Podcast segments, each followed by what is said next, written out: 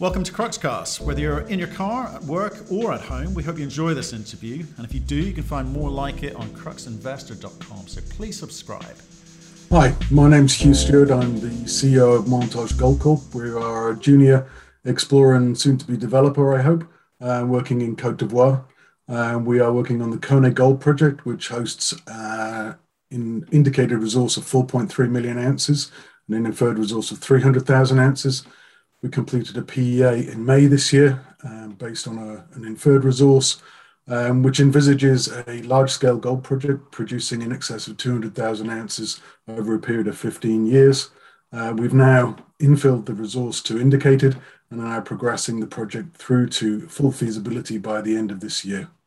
Hugh, good to have you back on. Where'd your, Thanks very much. to see your you. young partner Adam on, and Gene. He gives an update then. I think, you know, today I wouldn't mind an update as to how you're getting on and moving towards that feasibility study. Uh, but first, I need to address the issue of your share price. 62 cents, 65 million market cap. Something's not quite right there. Yeah, I know. I mean, it's disappointing always um, when you're working your, your backside off uh, and the share price is sort of sitting in those levels. But I think, from my point of view, um, you know, the underlying fundamentals, it's a bit of a cliche, but you know, are pretty good. We've got a large scale project. There aren't many large scale projects in, in West Africa and in Africa as a whole. Um, and I, I see this as an opportunity. Um, you know, we are undervalued. Um, we've got, got plenty of cash. We don't need to raise any money anytime soon. So there's no fear of significant dilution at these levels. And I think we can make the project better. So I, think this is probably, as I said, is a, is a good opportunity for people to, to have a look at the company. There's been a lot of selling. It's not. It's not just precious metal market. It's not. I, I get that your chart's quite similar to a lot of gold companies at the moment, but it feels like you're under some pressure from somewhere. I think, know? yeah, I think we are. I mean, I think we perhaps have a couple of com- couple of funds from the IPO back in October last year that are facing redemptions. I think that's happening across the board these days, um, and then sort of selling into any good news we put out. So there is there does feel like a bit of pressure there, um, and obviously we're trying to work out um, how we can deal with that. Perhaps take those out and, and take some blocks out so that we can allow the the price to sort of float a bit more freely. Okay, so your your your view is that'll wash itself out at some point, and people should look look at this as something to get into now. Yeah, I think we. I think it will. We've got a lot of, um, you know, most of the shareholders we've talked to over the last few months are pretty happy with the, the state of the company and where we're trying to go to. Um, and I think it, you know, it will wash out. We are seeing.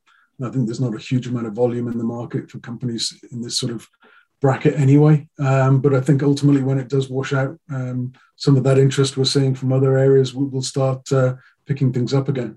Okay, and I guess in a very meaningful way, you've got cash in the bank at the moment. You can you can do what you need to do. So as long as you keep doing what you do, the market's then got to do what it does. Um, so let's focus on the bits you can control, which is what you've been up to. The PEA. Just remind us of some of the the, the highlight numbers there, if you don't mind. Yeah, the PEA um, basically was uh, looked at um, about a 3.4 million ounce in pit resource, um, producing uh, about an average of 205,000 ounces a year over the first over the 15 year mine life, closer to 250 over the first nine years of the mine life. Uh, NPV 652, IRR just over 30%. So very strong fundamentals. Um, large scale project, 11 million ton process plant is a large, uh, low cost um, relatively low grade o- operation. Um, the ore body has a bunch of uh, characteristics that make it work at those grades.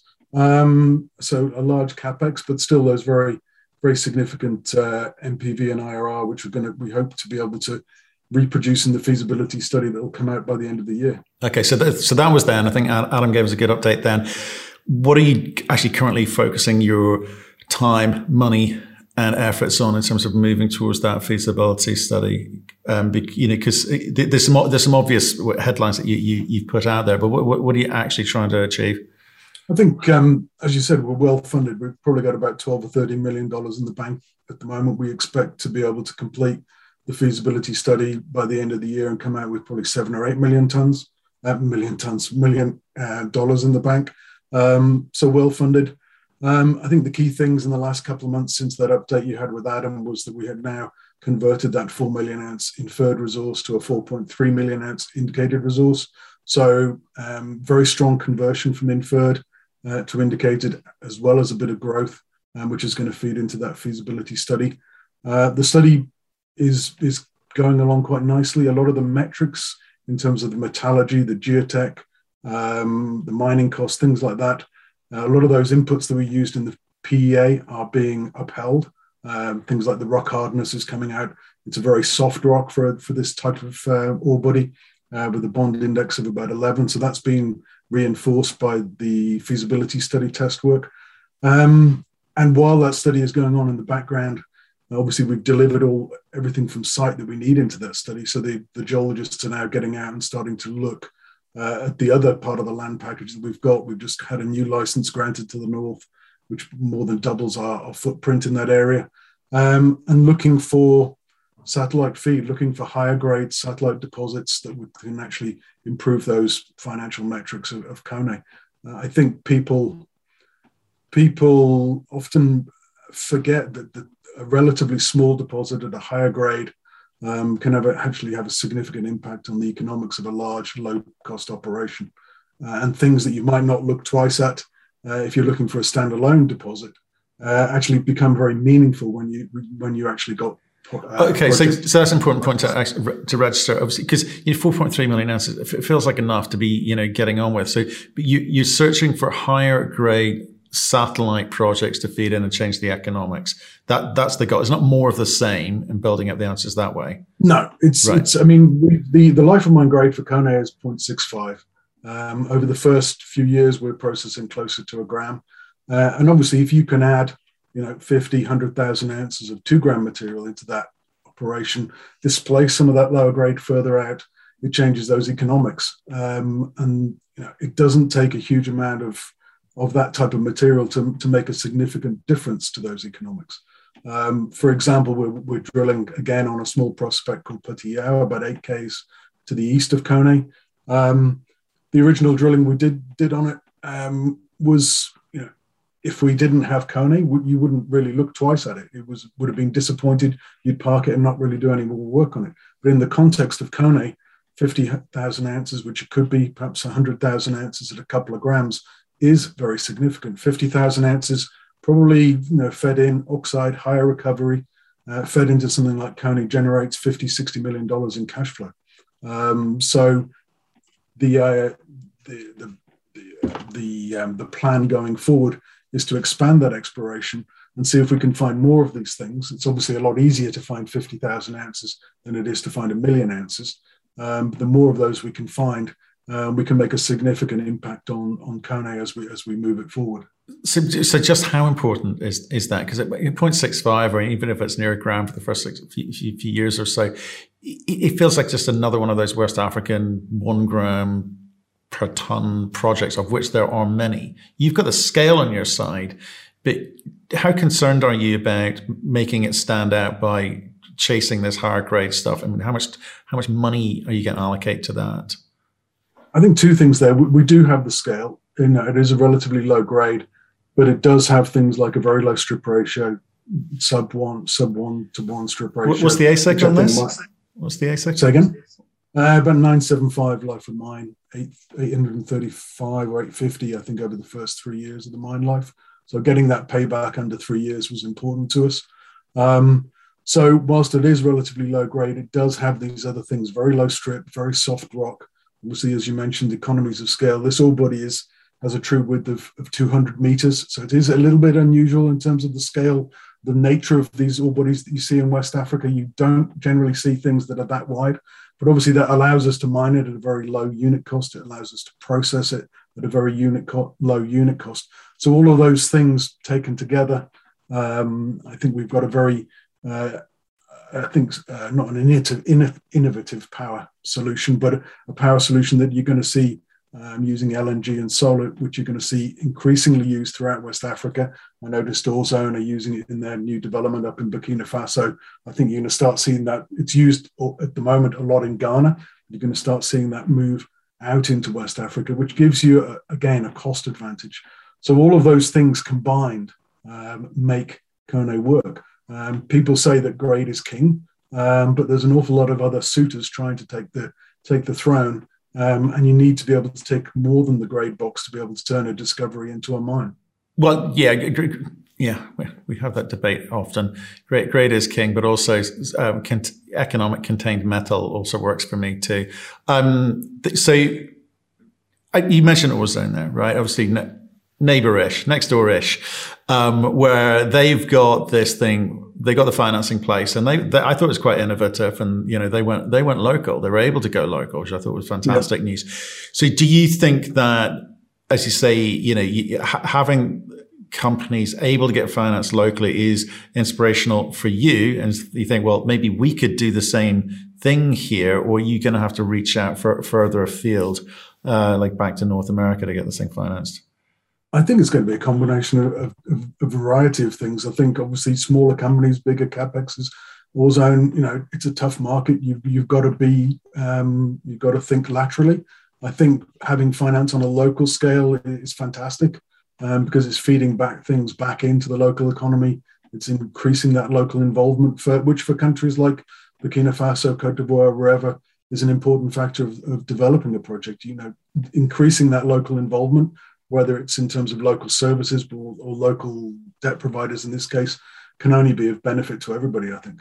Okay, let's let's assume you're working this this feasibility. You can get the numbers anywhere near the PEA, if they're there, there or thereabouts, that's that's good. Would that be good enough to you, to you, to actually say, right, and we need to go start talking about putting some money together here? I know you've got a bit more work to do after that, but at this scale, this would be enough to get going. You're not looking to build this thing up. Again, another conversation we have often is North Americans like to build, you know, large resources before they, you know, move things forward. We've had Aussies on here who like to get going early. Roxgold, you know, form, well, again, nice story there, higher grade, obviously, but they kind of got going quickly. What, what, what's your plan? My plan is to, to move it forward. Um, you know, we have but how? how? T- tell me, tell me the how, the, the when. You know, how quickly do you need to get into cash for? How important is that to you? I think. I mean, our, our, plan since the IPO was always to move this forward pretty aggressively. We, we kind of knew what Koné needed to be when we did the IPO. It was one of the catalysts for, for, for listing and, and going public. Um, we'll we'll have the feasibility study done at the end of this year, early January. We should have the environmental permit in place by the end of Q1 next year. I'd like to think when our target is to have the mining permit and this, you know, the, the other things in place by the end of Q2 this year. So on completion of the Q2 22. Uh, yes. Sorry. Okay. Yeah. Uh, Q2 22. So um, so yeah, come on completion of the feasibility study, that will give us something that we can actually start going out to people to talk about debt, finance, weather, and uh, and move things forward from that. So yeah, we'd like we're going to keep pushing this this forward. Um, clearly, if we can find uh, higher grade satellite feed, it just simply makes it better. It reduces that payback. It displaces some of the lower grade further out, and simply improves those economics. But I think we've got a pretty solid project at the moment that we can push forward. What's the, what's the indicative uh, capex at the moment? Uh, 490, including the contingency. So it's about 425, excluding contingency, 490 with contingency. Right. So obviously, where you're at now, market cap 65 million. That's that's going to be a bit of a stretch. So you, you, your expectation is pressure comes off the shares, market recovers a little bit. It's going you're going to have an easier conversation at, at that point. That's the hope, right? I'd like to think so. And I, I think the important thing is is at this stage of a company or a project's life, you need to get back to exploration. You need to be exploring. You need to be generating that interest. Now, running a feasibility study is is, is pretty tedious. Um, it's all chundering along in the background. There's not a lot you can say to the market. Uh, so it's an important aspect of this uh, this process is is that you're able to explore, and, and that's that's our aim. Obviously, we have some ground around Koné itself. Um, we have a new permit to the north, which is easily within trucking distance. We think we can truck probably within 60 kilometers of Koné, so a huge amount of ground to be able to look at. We have another couple of applications, which, if granted, which we hope they will be in the near future, will expand our land holding to about 1,400 square kilometers. Um, and really, you know, have this, you know, that, that exploration story has to go alongside the, the, the work in terms of feasibility and permitting in the background to to sort of continue delivering that value hopefully increase that share price. Hopefully like you say the pressure comes off a little bit and we can um, and obviously makes it easy to to raise the equity component of any financing to build the mine. Okay. I was intrigued by this bit because, like, your track record speaks for itself, especially in West Africa. Okay, so no one's doubting that, and what you put together in, in, in no quick order is, is not not on under any doubt at all. But when it comes to financing, if you're walking into the bank, you know, with with your market cap looking like this, with your share chart share chart looking like it is, I'll, I'll give you a little bit of leeway because the market's come off a bit, but at the same time, the, the, it's a big chunk of change with the capex. Are you going to have to bring in a strategic partner, or are you in any danger of actually, you know, someone coming in and taking you guys out? Um, I think that's always, you know, that latter point is always there. Um, I think there is a dearth of scale projects in, in Africa these days, um, especially you know things that are going to deliver plus two hundred thousand ounces. Um, I think if we can, you know, again, that exploration side of things is an important component. Um, if you start developing that, it makes it better. Um, I think in terms of financing, yes, it's always an issue for a relatively small company. It does take time, and I think you have to be innovative in doing that. Um, but I think you know what, what does that mean? What, what, do you mean innovative? What, what, do you think the levers are that you've got available to you? If you know, say, say things stay flat, if things stay flat, or even they don't come back enough, you're going to have to get creative. So, what do you think the options available to you are? I think you've got to look at you know, look at things like um, obviously local debt, local involvement improves things. You know whether you have to take on a joint venture partner, whether you have to you know divest divest a part of the project in order to to bring in some of the finance obviously having you know some of the backers we have with with montage um, you know we have you know guys like lukas lundin um, as significant shareholders both in his own right and through the orca shareholding.